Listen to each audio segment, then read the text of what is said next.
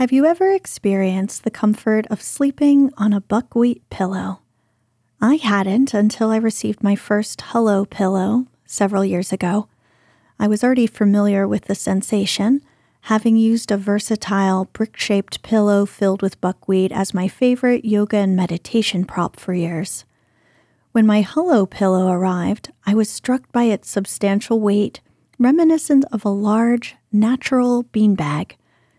The premium quality stitching confirmed its durability, and upon unzipping it, I found it brimming with buckwheat filling, just as expected.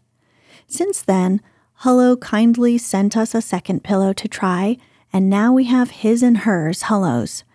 You too can experience this comfort by visiting hullopillow.com slash snoozecast for a discount on multiple pillows. So if this sounds like a good deal to you, please go to hullopillow.com slash snoozecast for up to $20 off per pillow when you buy multiple pillows, plus free shipping on every order. Again, that's H-U-L-L-O pillow.com slash snoozecast. And in doing so, you'll not only be investing in a good quality, natural pillow to help you sleep better, but you'll also be supporting Snoozecast. Now, on to tonight's episode.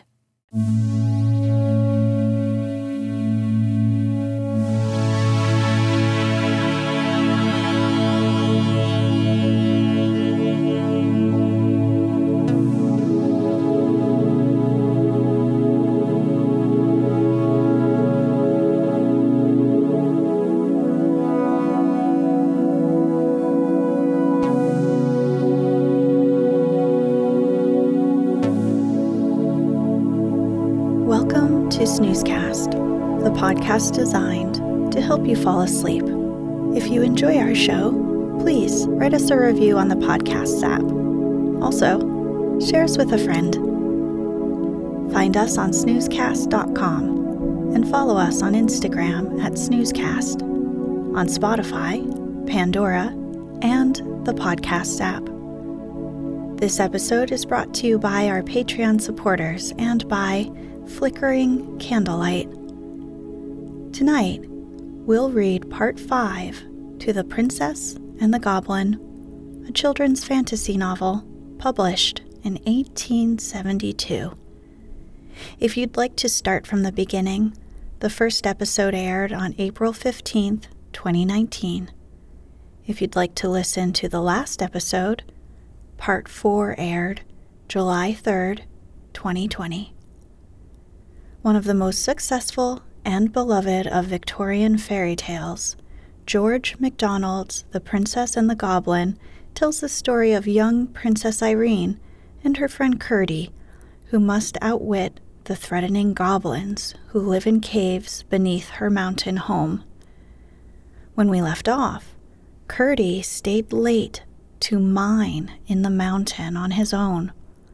In the past, he would sometimes hear possible goblin noises, but on this night, he heard an actual conversation between a goblin family through a thin wall of rock.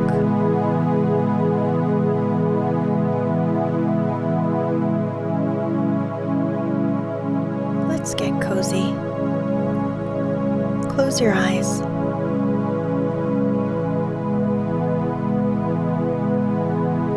Relax your body into the softness of your bed.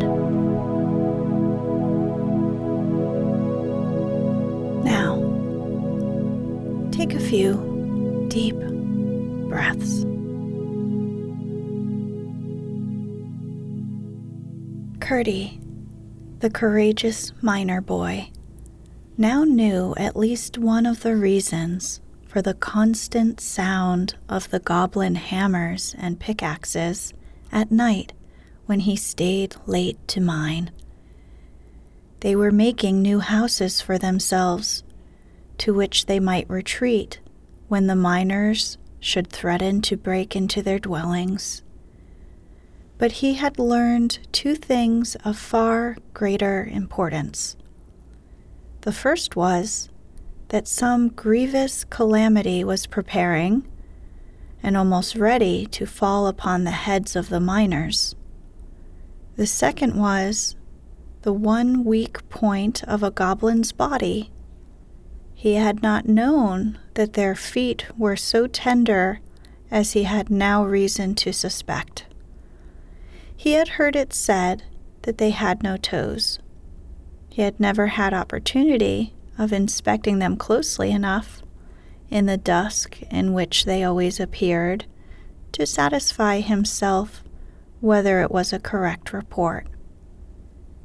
Indeed, he had not been able to even satisfy himself as to whether they had no fingers, although that was also commonly said to be the fact.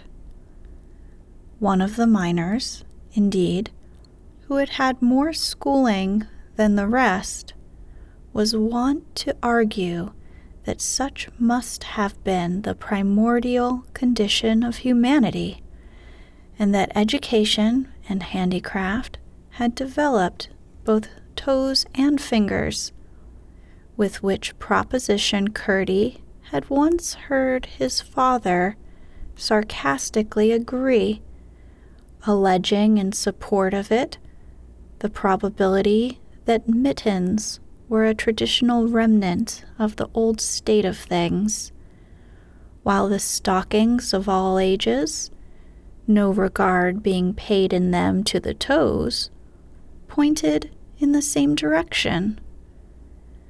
But what was of importance was the fact concerning the softness of the goblin feet, which he foresaw might be useful to all miners.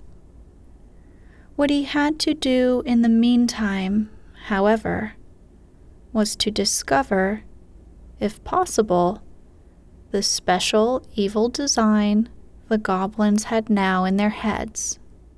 Although he knew all the gangs and all the natural galleys with which they communicated in the mined part of the mountain, he had not the least idea where the palace of the king of the gnomes was.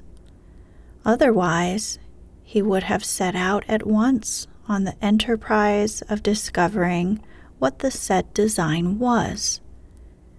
He judged, and rightly, that it must lie in a farther part of the mountain, between which and the mine there was yet no